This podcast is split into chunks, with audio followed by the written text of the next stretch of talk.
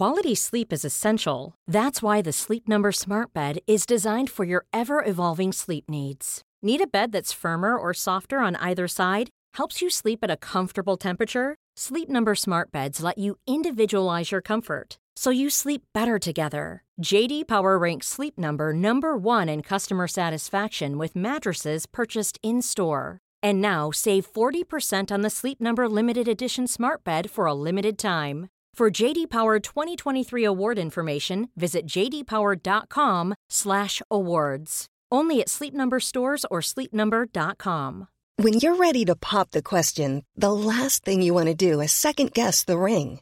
At BlueNile.com, you can design a one-of-a-kind ring with the ease and convenience of shopping online. Choose your diamond and setting. When you find the one, you'll get it delivered right to your door. Go to Bluenile.com and use promo code LISTEN to get $50 off your purchase of $500 or more. That's code LISTEN at Bluenile.com for $50 off your purchase. Bluenile.com code LISTEN.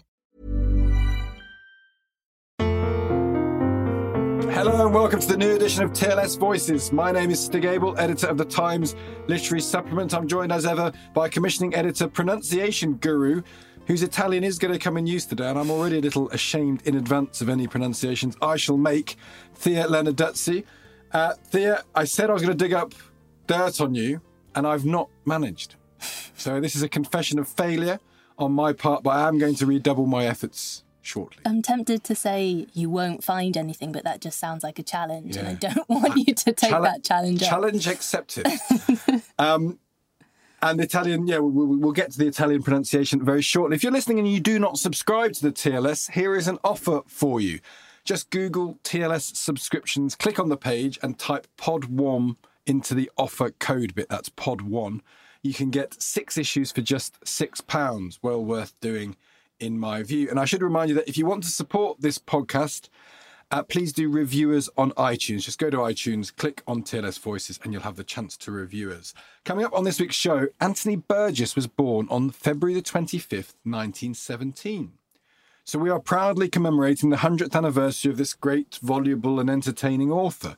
Paul Howard has, delving in the Burgess archive, uncovered a previously unpublished essay by Burgess on the Italian poet Belli, whom he admired and translated and featured in that novel Abba Abba, which is also about Keats. Paul will join us to explain more. Uh, John Michael Lennon, a friend of this podcast, has reviewed South and West, a book of writing by Joan Didion in the 70s, telling of her experience touring the Deep South and in California.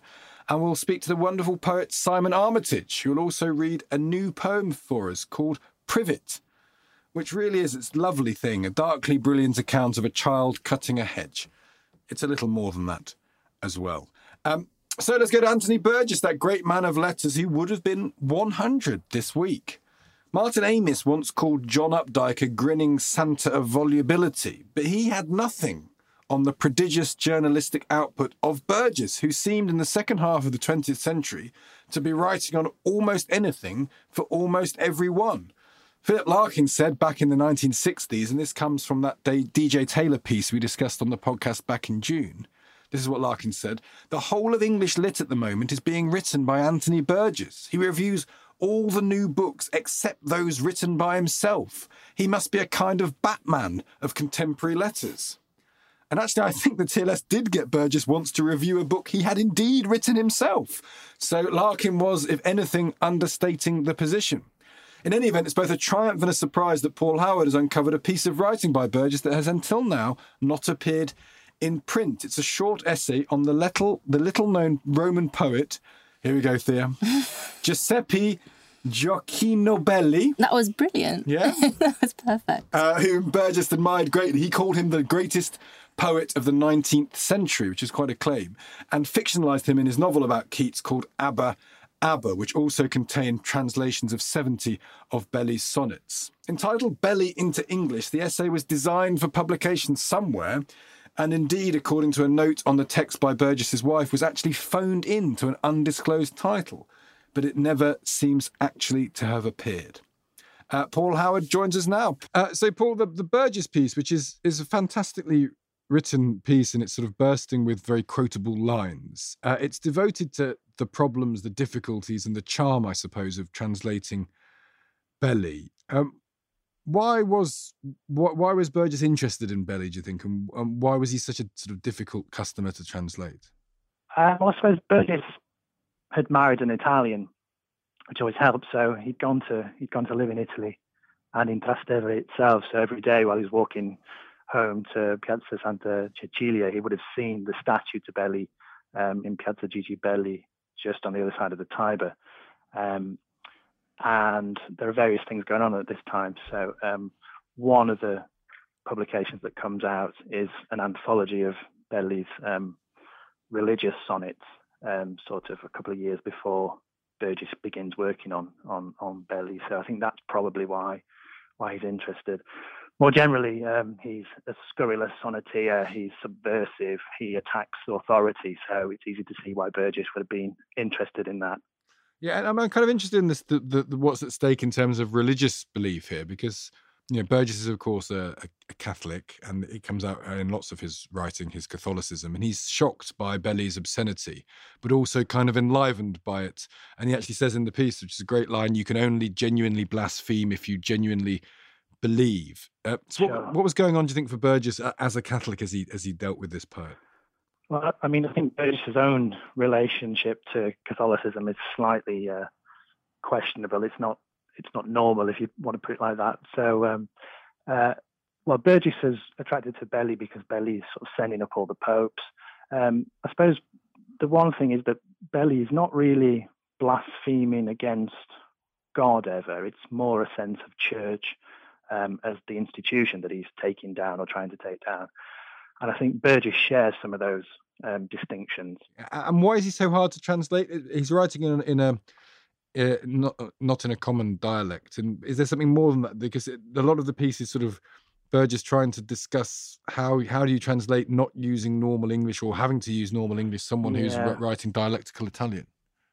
Yeah, so I mean, Belli actually says that this Roman language he's using is not um, not a dialect. He says it's not Italian. It's not even Roman it's Romanesco, and with that suffix on the end, what he's trying to say is it's a kind of a cheap um, version of Rome and a sort of debased version of Roman, and an educated version of, version of Roman. So he's trying to say that it's a sociolect. And he talks about um, Milanese poetry, but of course, um, in Carlo Porta's poems that um, Burgess also mentions in the piece, everybody in Milan speak the dialect. So from a kind of um, low-level um, market stall person to somebody who's a member of the minor aristocracy, whereas Belli perceives that in Rome, at least, it's the sort of plebeian underclass who are speaking this language. So it's a sociolect really that he's trying to he's trying to write in. And Belli Belli was influenced uh, substantially by by Porta, wasn't he? He went up to Milan, and that was where he was sort of introduced to the literary possibilities of writing in a, a dialect or a sociolect. Yeah, that's right. So he read Porta's um, poems in, in Milanese, but he always felt that there was something lacking because of this pan society um, language, um, and he thought he could do better with um, the kind of irreverent, often bawdy um, speech of the the underclass in, in in Rome. Of course, in Rome, slightly different because it's it's the place of the the papacy, and so it's full at this point of um, foreigners. Um, and yeah, he says that the, the real language of Rome is this uh, this language spoken by the people in Trastevere, the, the kind of poor, um, often unemployed um, people that society's forgotten, essentially. So that's where he gets this this inspiration from. And that sort of links in with this this project of translating uh, Belli was for Burgess. I mean, it has a it has a strong political dimension to it. It was a political challenge in a sense, wasn't it? Because uh, Burgess sort of turns the difficulties of translating Belli into a reflection of how centralised his own country, Britain, has become. He does, but I mean, um, in the choice of poems that he translated, so this, this anthology by Gibellini on purely um, religious, uh, you know, episodes from the Bible, for example, um, he sort of hamstrings himself a little bit because there are more openly overt political attacks. There's one sonnet called La Vita da Cane, which which is um, which means a sort of dog's life, um, where it's sort of ironical um, defense of what the Pope's supposed to do. And even Mazzini, Giuseppe Mazzini, the sort of main force for republicanism in Italy and revolutionary, uses this sonnet to send around to friends and supporters um, in manuscript form that's much more political than the ones that Burgess chooses. So it's slightly political, yeah, but more religious. I'm interested in how he ends up with the translation because there's a great piece about how compromise was something which the English probably invented along with the steam engine and the water closet. Yeah. Um, so what compromises did he make? Because he's torn, isn't he? Because if he does a kind of Ayupmiduk type dialect in his translation, it will sound strange, but not in a very good way. But if you do very RP English, it doesn't really reflect the sociolect angle of of Belli. So what compromise does Burgess get to? I mean, he claims that he's given it a sort of Lancashire um, or Cheshire uh, tone, but really that that's hardly perceptible. And even there are some. It's interesting in, in Manchester in the Burgess Foundation. There are some um, recordings of him reading these sonnets, and he sounds as plumb as anything. You know, he he toned down his own regional accent when he when he when he left Manchester and moved to to Banbury. Um, so there's not really any regionalism um, to be to be found in Burgess's versions. Um, so they're very much standard English, but at least he, not, he acknowledges this this problem in, in the piece that, that the TLS are running tomorrow. Um, he then says in the piece, characteristically, uh, in a piece that's uh, about his own translations, um, poetry is fundamentally untranslatable. Yeah. Uh, do you think he believe that? Is that a sense that you get from from reading this and reading his reaction to Belli that this is something he's doing something that he kind of concedes at the beginning is fundamentally uh, impossible? I mean, impossible in the sense that you can't ever create or recreate everything that's in in the original. That there are essential losses there, but he obviously has a good time trying to recreate them. Um, one interesting thing I should probably point out is that the translations aren't completely his own. So um, you get a fictionalized version of this in Abba Abba, the, the novel. Um, what Burgess actually does is use cribs by a, um, an Italian student. So she was she was Welsh actually, a woman called Susan Roberts, who's uh, studied in in Reading and then works for the Burgesses in Italy as an au pair. And she produces these cribs, um, which then he reworks into his own translations. In the novel, um, he turns her into a, uh, Susanna Roberti, this Italian um, figure who um, works for Alitalia in New York. So he, he's forever fictionalizing. Was his wife Liana not involved in the translations as well? I was reading her obituary and, and it suggested that she she was. Yeah, there are various places where that's suggested, but um, I've seen the actual cribs by Susan Roberts, so I know that she was the one who um, actually did the, the the cribs, and he you know reworked these into his own poems obviously she was Italian speaking. She was born in, in the Marche. She would have known about Belli. So um, I think in Beard's Roman Women, um, she becomes the figure of Paola, um, the wife of obviously Burgess's alter ego. And he says that she helps him every day to translate the sonnet. So I'm sure she had some input, but um, the, the main input is from from Susan Roberts. And we don't, in the end, know because Liana's involved in this. This she uh, Burgess writes this piece uh, it appears to be phoned into a publication somewhere. Is there any yeah. the- theory about what, what then happened to it or what that publication was? Or I mean, he's he's definitely trying to drum up publicity for, for the for the novel for Abba Abba, which comes out in '77, and this is dated October the third, and it's written on uh, on the typescript in her hand, phoned through. It says so. Uh, we know it's obviously phoned through somewhere. Um, at this point, they're living in Monaco.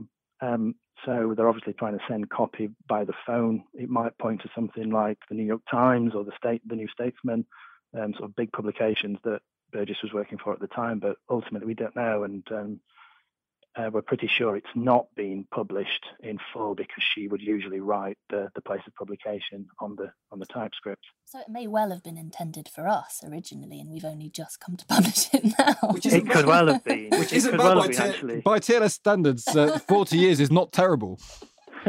We've held on to pieces for longer, uh, I fear. Uh, let's consider Burgess on the anniversary briefly. Uh, where do you think his reputation currently stands? Because I was trying to work out what's he going to be remembered for? There's obviously a Clockwork Orange, um, but probably the more I think about him, the more I kind of I'm drawn to Earthly Powers as the, sort of the, his his great novel. Where where do you think he sort of fits in in in either popular culture or the pantheon now? What what do people think of? I mean, I I think I started off the piece in the TLS um, quoting what he says about Lawrence on his um, centenary, and he says that Lawrence had never been popular in England, and I think he's probably talking about himself. So I think he, he fears that he'll have a similar reputation as someone like Lawrence, sort of subversive and a little bit weird and not really read. And I would imagine that's how um, how he's seen out on the edges of of the canon. Yeah, well, it's it's interesting, I think, because I guess because of the phenomenal success of A Clockwork Orange, people tend to think of him in, yeah. in the light of that, and they forget how good a comic novel, how he was a comic novelist, yeah, and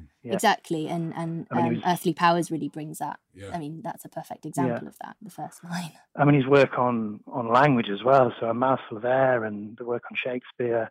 Um, I mean, he was so prolific, so ridiculous prolific. I think at one point, even his publisher said, um, you know, invent the the pseudonym of Joseph Kell because you won't be taken seriously if you publish more than one one novel a year. I think that's probably ultimately led to to some neglect. I wonder whether he'd be he'd be upset. I suspect to think that he's only known for a Clockwork Orange. And I, I read some things. I don't know if this is true, but the film slightly troubled him in that he, he he kind of felt that was that was shaping his identity in the popular imagination in a way that he probably wouldn't want it to be. Yeah, I think it was a double-edged sword. Uh, double-edged sword. The Clockwork Orange. Um, obviously, it financed him being able to to move to Monaco.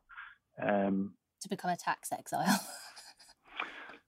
uh, I'm not sure he ever. I think he always lived within within tax regulations, maybe tax uh, avoidance rather than evasion. Uh, okay. um, he also went there apparently because um, the mafia had threatened to um, kidnap his son Andrea. So um, I read that. Is that so? Is that, yeah. that that's true? Oh, okay. I, I mean, who knows, sure. Burgess? You never know whether these things are true or what, what was the, close to the truth what or miles the story? away from What's, the truth. Do you know the story about his son? Why the mafia would be interested in his son?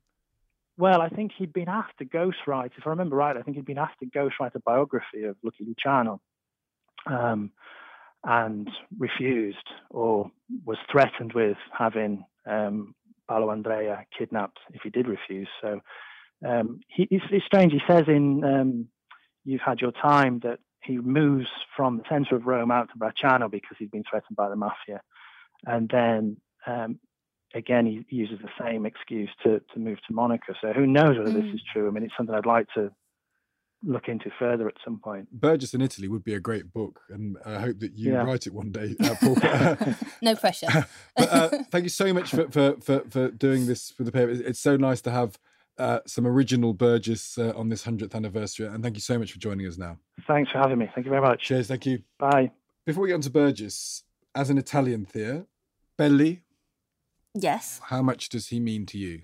Um, I'm not Roman. I'm very aware of him. Yeah. Um, yeah, he's he's he's a he's a national poet. He's not just a Roman poet. And where does he stand? Because because Burgess calls him the greatest poet of the 19th century, and he says the only two good ones were effectively Keats and Belli. Mm. Uh, is he regarded?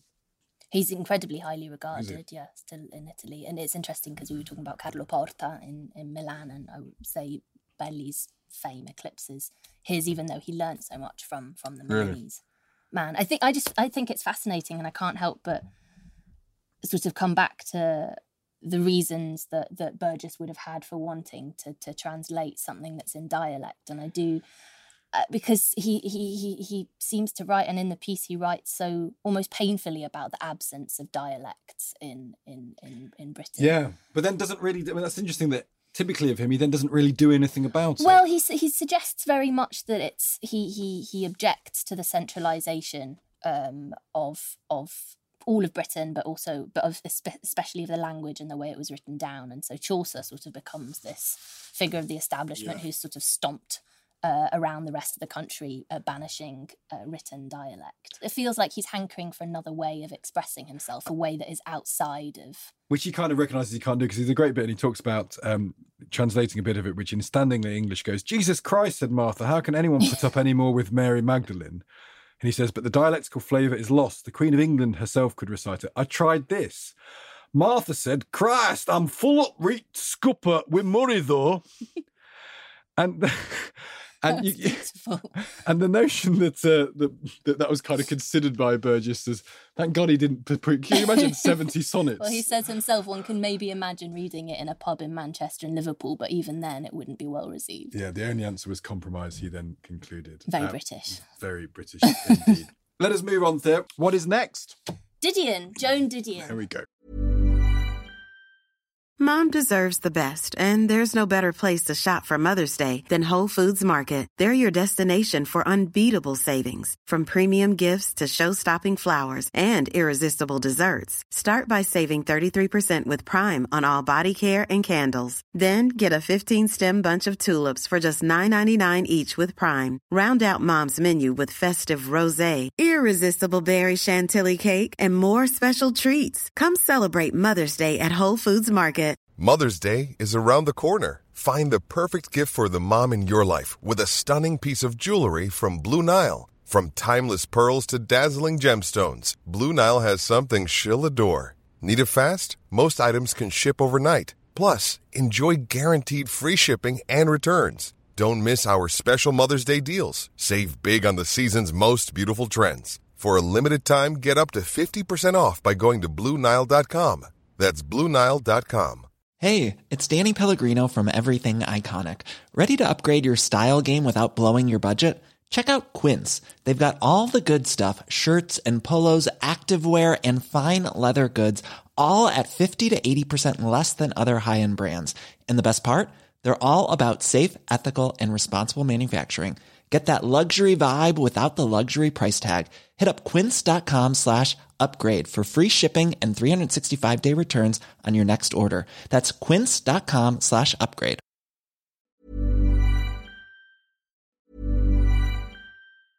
A lot can happen in three years, like a chatbot may be your new best friend. But what won't change? Needing health insurance. United Healthcare Tri Term Medical Plans, underwritten by Golden Rule Insurance Company, offer flexible, budget friendly coverage that lasts nearly three years in some states. Learn more at uh1.com.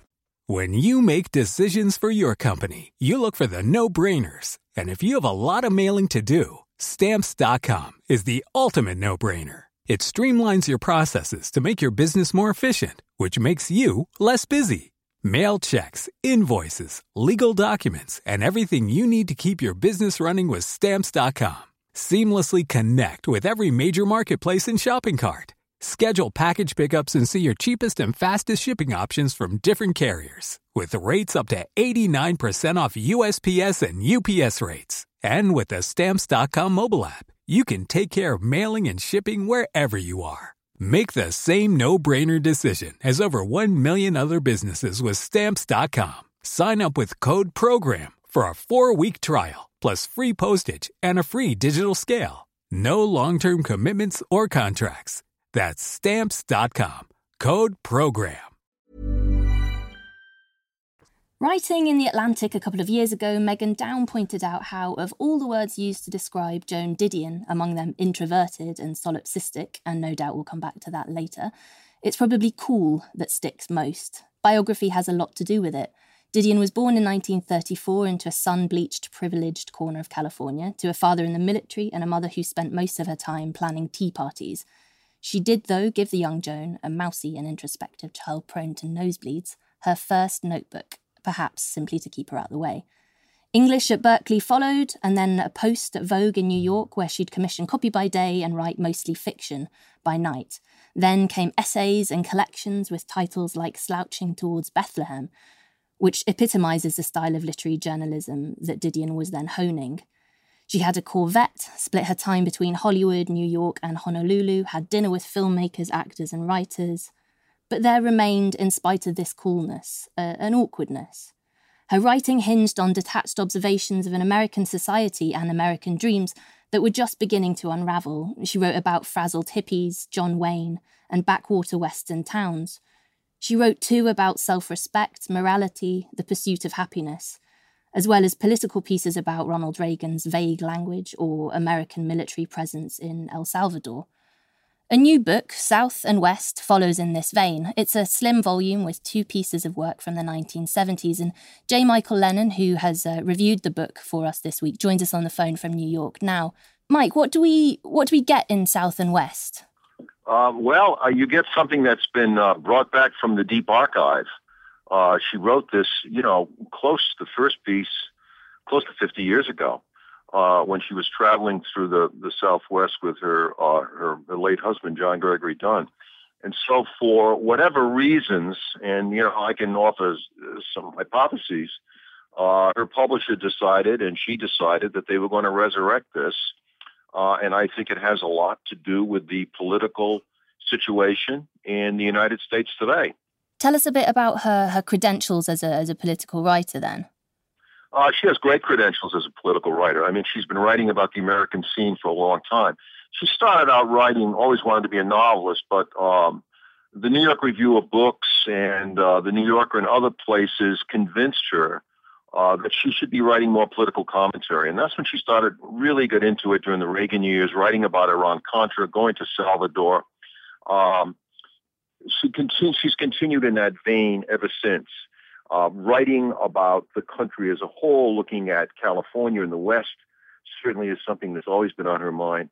Uh, but uh, being a political writer is, you know, and she doesn't come out of political uh, her political writing the way, let's say, a reporter for the Washington Post uh, would come about it. Uh, she doesn't do a lot of it. She just she follows her own nose, and she writes. She really writes about her own instincts, her feeling of dread, uh, prickly dread that she feels uh, when she uh, uh, gives all these wonderful sensuous descriptions, for example, of what, what it's like to be in El Salvador, El Salvador back in those years, where walking down the street, you could hear the you could hear the the, the people clicking their uh, the safeties off their off their guns. That's the kind of detail that Joan Didion is great at. She's going to talk about the feel and the pulse of things. So she's in the South, which is the the point of the uh, of the first piece in this. And is is the idea? Is your view, Mike? What you're saying here is that she's writing about impoverished, angry people who feel let down by the country as a whole, feel sort of uh, torn, and therefore these are the Trumpian voters. This is what is this what this why this is coming out? This is a a, a way of trying to explain the Trump phenomenon. Precisely, and the introduction by Nathaniel Rich makes that very clear. It was written after the election because he talks about the election of a new president. It's very clear he's talking about Trump. The interesting thing about the book is that, you know, we've been told for a long time in the United States that the Old South has disappeared, that it was gone, it was fading away. The big cities like Atlanta and Birmingham were now wide open and uh, very accepting and very much like cities in the North. But um, what we've learned in the election is that some of the Old South, the narrower views of people, the biased views of people, still persist. They're still there. And Joan or her editor or somebody said, you know, Joan, the stuff you wrote about these people in the uh, in the 70s is still true. Let's get that book out there, put an introduction on it, and let's say, look, this this is what happened in America. These people are still angry. They're still left out. And they voted for Donald Trump. And is that shabby thing to do? I'm, I'm trying to. What, what, what are the ethics of this? Is this cashing in on the Trump phenomenon, or is this actually a useful way of thinking about that phenomenon? I think it's a useful way of thinking about it. Uh, I don't think she's cashing. I mean, she's 82 years old. She's very frail. I don't think she's written much new in the last several years. Uh, you know, ever since uh, she wrote these memoirs about Nights, the death of her yeah. daughter and the death of her husband, she hasn't really written much at all. And all reports seem to be that, you know, she's not in great shape. So this is something that came from the vaults, and it came so she could she wanted to weigh in on what has happened in America. She thought this was the most appropriate way to do it. Should we should we feel a little uneasy about a book that showcases un, unfinished, in, aborted work by a writer who is so she's so famously determined to, to get it right each sentence and she had you know all of her writing rituals and she was so assiduous in her attention to the rhythm of each sentence well yes there is a i mean i had a feeling of uneasiness when i was reading it but you know, her sentences are so perfect. Uh, there are there are few people, living writers who pay uh, more attention to the way a sentence unfolds, uh, the sensuous way that they unfold. She she uh, her sentences are still so adroit and piercing that um, you know I don't really care. It's the writing is so damn good that you can't overlook it, and you you feel that she has tapped into uh, her, her, writing of 46 years ago is still very, very appropriate for describing that part of the country. Let's talk just a little bit more broadly then about Didion's persona and the uses she puts it to. I mean, because it's, it's one that she she crafted with with great care. Do we get some new insights here? There's, I think, the second essay in particular sounds like we might. No, I don't think you get anything really new here. I mean, this sounds like the Joan Didion of the White Album and I'm slouching toward Bethlehem, and it comes out of that era. It doesn't have as much overt political commentary as the stuff that came later when she wrote about Salvador or Iran Contra. It's it's early it's early Didion or uh, Didion at her at her peak, you might say, when she really found her true voice in Slouching Toward Bethlehem in the White Album. It's it's from that period, and um, you know, some some some prose is uh, you know deathless. Uh, I, you know, if you travel in the in the United States and you go to small towns in Arkansas and so forth, they don't much look look different than they did forty or fifty years ago. Who are the literary journalists that, that have come after Joan Didion? Because this seventies, sixties, and seventies, you know, bit of gonzo journalism and and literary journalism. Is that a tradition that's being maintained today? Has she shaped the, any authors that have come after her? Do you think? Uh, I think that that that the writers like um, Don DeLillo, Michael Chabon, even Dave Eggers to some extent have been uh, affected by Joan Didion and that whole gang of people. I mean, Gay Talese, who's still around too, and Mailer and Tom Wolfe. Uh, that group of writers uh, had an enormous influence on American journalism and on American literature. Uh, they were putting the writer on the stage of the story. Uh, they were writing about their own reactions to events that had, ne- had never really been done exactly that way. But they really had it together in the 60s, 70s, and into the 80s, and their influence is undiminished. It goes on. It's a very American form, isn't it? I'm conscious that journalists in, in this country have a, and, you know, journalists, this is not pure journalism, but the idea of the journalist yep. as writer, you know, where the, the yep. most important thing is your ability as a writer rather than the quality of the story is, your ability to write beautifully about your experience? It is it is very american. It's very american. You know you go back to the perception that mailer had that the things that were happening in the country were too important to be left to mere journalists. That you needed somebody who had a sense of style who had a sense of a larger context and weren't just weren't just following the breaking news that was coming in but putting it in a larger picture and doing so by consulting their own sensibility. And um, that has not stopped in the United States. It, the new journalism continues to roll on. Um, there's resistance to it, of course, there always has been, but I don't think it's going to go away. I, I, think it made a permanent change in the way uh, we observe events. Mm. And now more than ever, presumably, is, is is again, it's you know, it's a it's a right time to to encourage it's that right, kind of writing. That's right. It is the right time for this kind of writing. Uh, there's a hunger for it. Um, and I think somebody got some really good ideas over there at her publisher. And where exactly the idea come from, I'd love to know. But they said, you know, this speaks to the time. It's it was written long ago, but it's the voice here uh, has transcended that that time gap and and um, can tell us. I mean, some of the images that she, the imagery that she has. That's it's the wonderful thing about this book is the imagery of the South of what it's like. Every river is muddy. Every river is slow uh, the same kind of restaurants, the same kind of architecture in the town. Um, some of it charming, uh, no doubt, and wonderful. I mean, it's not like the South is a is a is a horrible place entirely, not at all. But it's the that obsessive sense of pride and um, that she talks about in, in her piece. You know that these these people have been have been worrying the bone of class and legacy and race for so long, and they just can't get off the dime.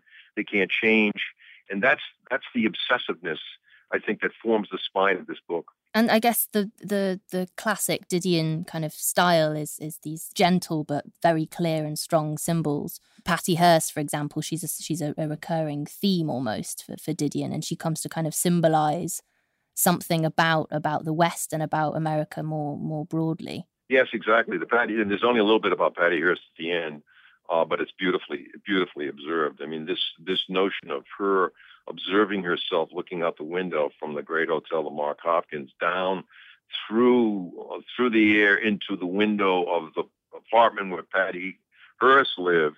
You know, so she's watching herself watch Patty Hearst sitting there playing this record over and over again, trying to understand the naivete of Patty Hearst and uh, the privileged way that she was raised, and and you know, and you know, she did some time in jail, but she's uh, she's a free person today, and it was a symbol of all the things that can go wrong uh, with the radicalism, uh, you know, because because you know she's there's a there's a real streak of conservatism in in Joan Didion, uh, a deep deep streak of conservatism. She did not approve of of the of the, of the hippies. She did not approve of Haight Ashbury. She did not approve of Patty Hearst. These these were people that they were they were losing something. So you know, one part of her yearns for the past and believes in it.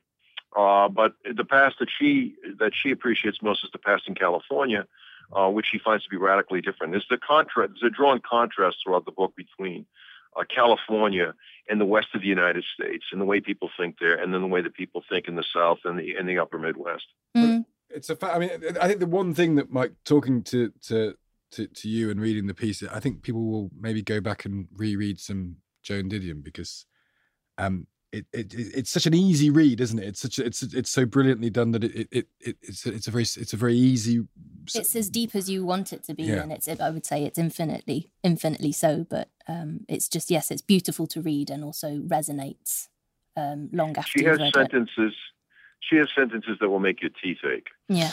um, they're, they're, they're just they're just so sharply observed and they're honed and they're carefully and yet uh, you know her voice is a casual voice it isn't a, it isn't a formal voice Yeah. uh, it's it's uh, there's a lot of images strung together she leaves out a lot of verbs sometimes just to pop her images up there uh, you know it's almost like sitting sitting with somebody very quiet in a restaurant and hearing them dissect the sensibility of a time and a place you know really capturing the ethos of it and doing it with you know words that are chosen. I mean, it, it's the old.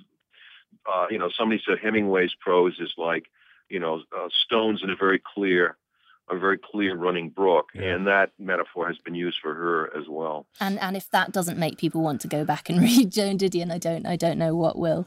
Uh, Mike, Um, Mike, thank you so much. That's uh, it's a great pleasure talking to you as ever, and thank you for doing this piece for us. It's Been my pleasure. Take care. Great now. stuff. Bye. You really love Joan Didion. I do. I mean, that was that was difficult for me because I could just I could talk about her all day. I I love the very gen- difficult to I love the genre. I, I, I, I like the stuff I've read of hers, but but the genre in particular, I do Mm. think that uh, Truman Capote's in this genre Yeah. as well. You know, where someone brings literary sensibilities right up against reality. Mm. Is in some ways a kind of perfect prose, isn't it? Because it's something real and meaningful and important and actual, Yeah, and yet it's it's conveyed in a way. that is thought through Yeah. and beautiful and maps onto so many different things. My favorite kind of writing is this kind of writing that makes connections between things Yeah. and it doesn't make them really obviously. It sort of suggests them to you. She's a master of of, of showing rather than telling and you know you see you see that in in how heavily she was influenced by Hemingway and and, and, the quality of the writing and I can't help but as well you- there's this slight nostalgia that tinges her writing for me and it's a nostalgia that she conveys beautifully but also applies to her writing for for a time when writers could just you know take off on a, a notion of a notion and you know see what happens jump in a car and Yeah. head down to new orleans and, and see what And you know, about it. speak to a reptile farmer Yeah, or yeah. like someone pumping gas and and see what comes of it and i just i i miss that i don't you know i don't know the extent to which it really existed but or, or i think it i think it did but now it, it doesn't the econo- I think the economics of economics of that sort of writing are, are are probably gone. But actually, Capote uses the same metaphor. He talks about pebbles in a running brook. He talks about writing as cool and clear as a brook. Mm. Again, it's the same idea of underwriting, kind of if if possible, which you get from Hemingway through this type of journalism, which is you use beau- beautiful metaphors, but it's not ornate. This Mm. it, it's got kind of the thud of reality Yeah. behind it, and I think that's. It's fantastic, very American, and it, and it isn't a very it's American as jazz kind of. It's that Mm. sort of. As soon as you read this type of journalism, you Mm. know you're in America. I think you probably are in America in Yeah. the '60s or '70s or '80s, and Yeah. it still happens now. That, that that's right, but no. Well, we'll, we tell what we should do. Thea, we should get you writing about the whole of the Didion well it's Would it's, you do it's, that? inter- it's interesting i'm not going on record I know, but you could do that. You could, you could do a reappraisal of all of Didion. it's inter- it's interesting because people never really talk about the fiction and there are so many overlaps Yeah. between between the non-fiction and the fiction and you know she started out writing fiction and, and some of her her novels you you see themes and, and echoes bet- between I between smell a piece coming.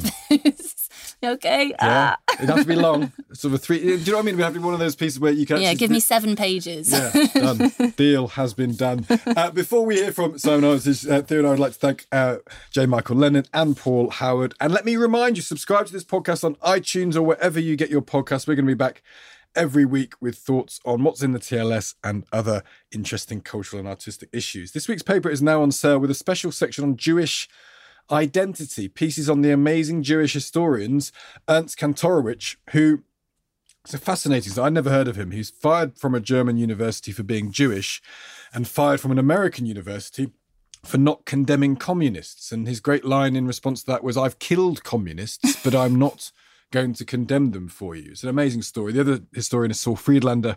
We also have a piece uh, by Natasha Lehrer on memoirs from the ghettos. Elsewhere, we have Ira Bashkow on some Victorian racist, fraudulent anthropologists, if you could imagine such a thing. Ada Calhoun on buildings in 30s New York. Violet Hudson on the beastly Evelyn Waugh. And two big pieces on David Hockney, whose exhibition we featured, was it last week? I want to say uh, last week. Week before, week before last week's podcast. If you've missed that, do catch up with that. We sent Anna Vaux to the exhibition. Uh, she, she, wanted to go, I should say. oh, yeah. It's not like we forced no. her. I think you can tell that when you listen to it as well. She's, she's not there under protest. Uh, you can visit our website, the-tls.co.uk, to read it all and learn more about our print and digital subscriptions. And do come back daily to the site for new original pieces from TLS writers, including the great Ian Sansom, one of my favourite TLS writers, on how writers cope with stressful families. Apostolos Doxiadis on comic books for adults. And we have a graphic novel special of the TLS coming up in April. So this is a kind of preview of that. Are you a graphic novel person, Thea? Um, only, I mean, no, but only through ignorance. Yeah, you're not you're not prejudiced against. No, I'm not. Form. I have nothing against them. Me it just neither. hasn't happened. No, I'd like. So i i look forward to it happening. I'm kind of going to use this edition to teach myself about it. It's coming up in April. We've also got the cultural life of Brazil there on the site by Nicole Froio.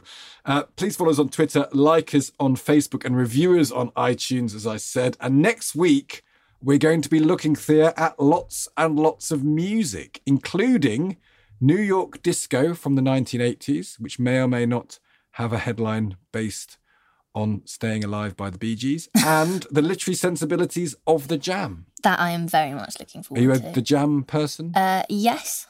Yes? Yes. and Paul Weller. It's a bit before our time, though, isn't it? So much is. Yeah, Doesn't stop us. Uh, but first, a wonderful poem to savor. We this week we published Privet by Simon Armitage. It's a gloriously unsettling and kind of macabre poem about, on the face of it, a child cutting a hedge. Uh, it's, a, it's, just a lovely, lovely thing. Uh, Simon Armitage uh, joins us now. Simon, how are you doing? I'm very well, thank you. Uh, before we get to that, can we talk briefly about your translations of the Gawain poet? Sure, yeah. Um, we reviewed in the paper last week your version of Pearl, which is a a beautiful and mystical poem, rather removed from modern life, which you have made sort of living, inclusive, and readable, is uh, the phrase you've used. What was it like um, translating a poem like the Pearl, and how? Because you a few years ago you translated Gawain and the Green Knight, who, who, and the author is the same person, perhaps. Uh, what was it like translating the Pearl? Well, they're slightly different beasts, really. I, I, I think uh, I could have more verbal fun with um, with Gawain, and I, I took a few more liberties with the with the translation. That the poem lends itself to that. It's uh, you know it's it's carousing and it's jolly and it's strange and it's it's full of characters as well. Um, Pearl, in some ways, is much more uh, prayer-like. Uh, it's much more sensitive, and the, the language in it is, is much calmer. So I think I took my lead from those signals, and I, I think the the translation of, of Pearl is probably uh, much much more faithful in, in all in all kinds of uh, of ways. Um, but the, the, the main thing was was having to make a, de- a, decision about what to do with the rhyme scheme. It operates through a a very precise rhyme scheme, and I, I just realised at, at an early stage, well, probably through a little bit of trial and error, that I needed to to ditch that because um, it was just um, sort of wrangling the, the, the, the, sentences that, that preceded it in, in the wrong in the wrong direction. But yeah, I mean, you know, it, it, it's a poem of bereavement and, and consolation, and uh, you know, f- from the point of view of uh, somebody who seems like a father figure who appears to have lost a child. So it's it's quite a troubling poem to to work on, especially if you are the you know the father of of one child who is a, a daughter, which which I am. In, in some ways, it's, it's rather magnificent that someone is speaking to you across however was 700 years or, or, or, whatever it is. But did you find that connection that, that it was quite affecting?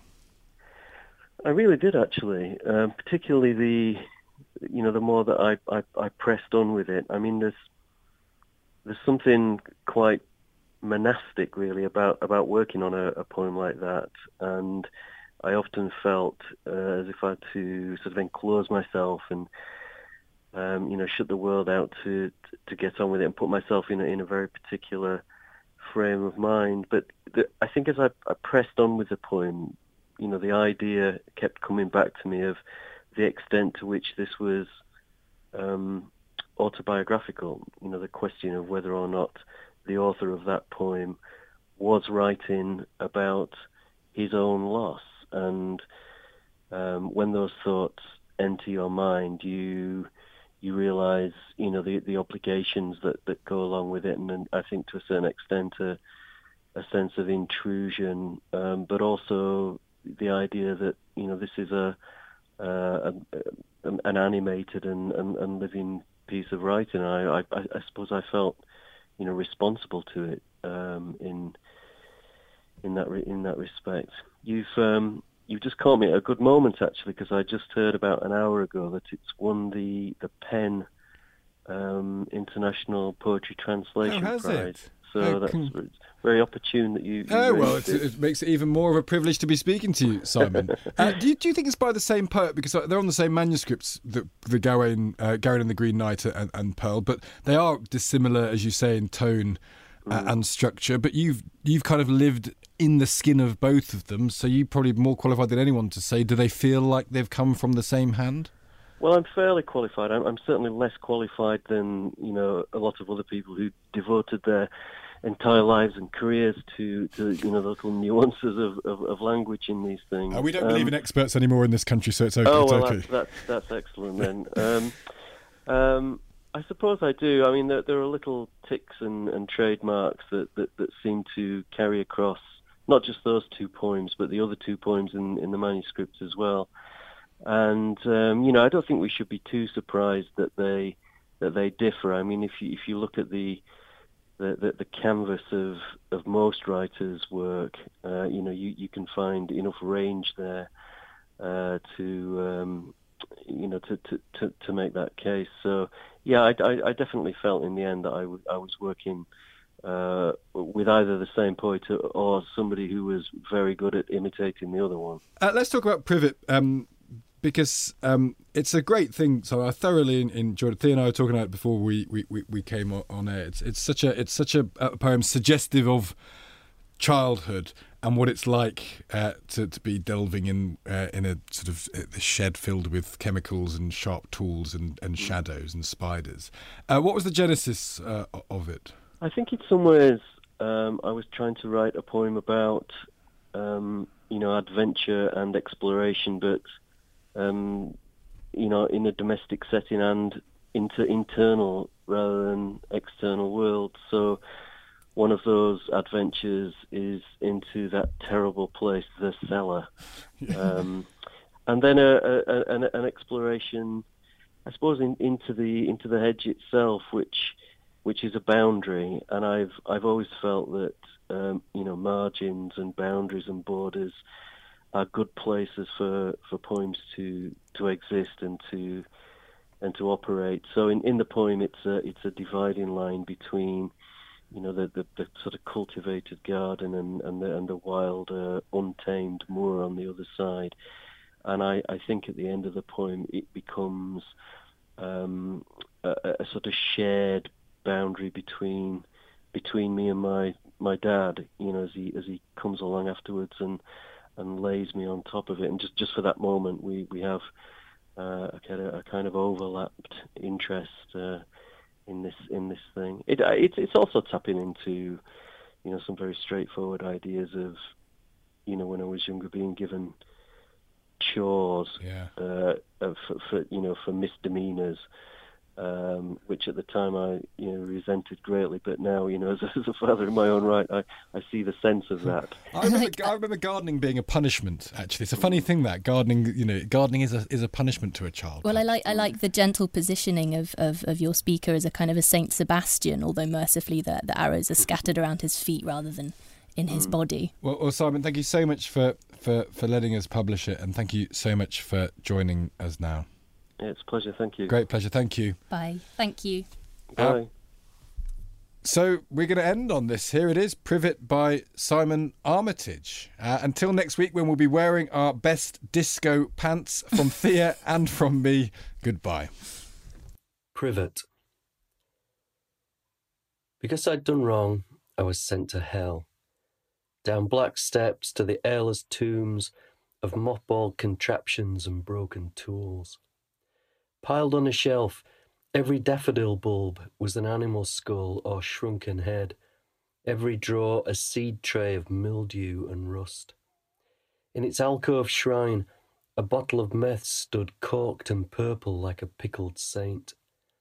I inched ahead, pushed the door of the furthest crypt, where starlight broke in through shuttered vents, and there were the shears, balanced on two nails, hanging cruciform on the whitewashed wall. And because I'd done wrong, I was sent to the end of the garden to cut the hedge, that dividing line between moor and lawn, gone haywire that summer, all stem and stalk where there should have been contour and form. The shears were a crude beast, lumpen pre war, rolling pin handles on Viking swords, an oiled rivet that rolled like a slow eye, jaws that opened to the tips of its wings, then closed with an executioner's lisp. I snipped and prodded at first, pecked at strands, then cropped and hacked, watching spiders scuttle for tunnels and bolt holes of woven silk, and found further in an abandoned nest like a begging bowl or a pauper's wreath, till two hours on, and the hedge stood scalped and fleeced, raw looking, stripped of its green, my hands blistered, my feet in a litter of broken arrows and arrowhead leaves. He came from the house to inspect the work, didn't speak, ran his eye over the levelled crown and shorn flanks. Then, for no reason except for the sense that comes from doing a thing for its own sake, he lifted me up in his arms and laid me down on the top of the hedge just lowered me onto that bed of twigs, and I floated there, cushioned and buoyed by a million matchwood fingertips, held by nothing but needling spokes and spikes, released to the universe, buried in sky.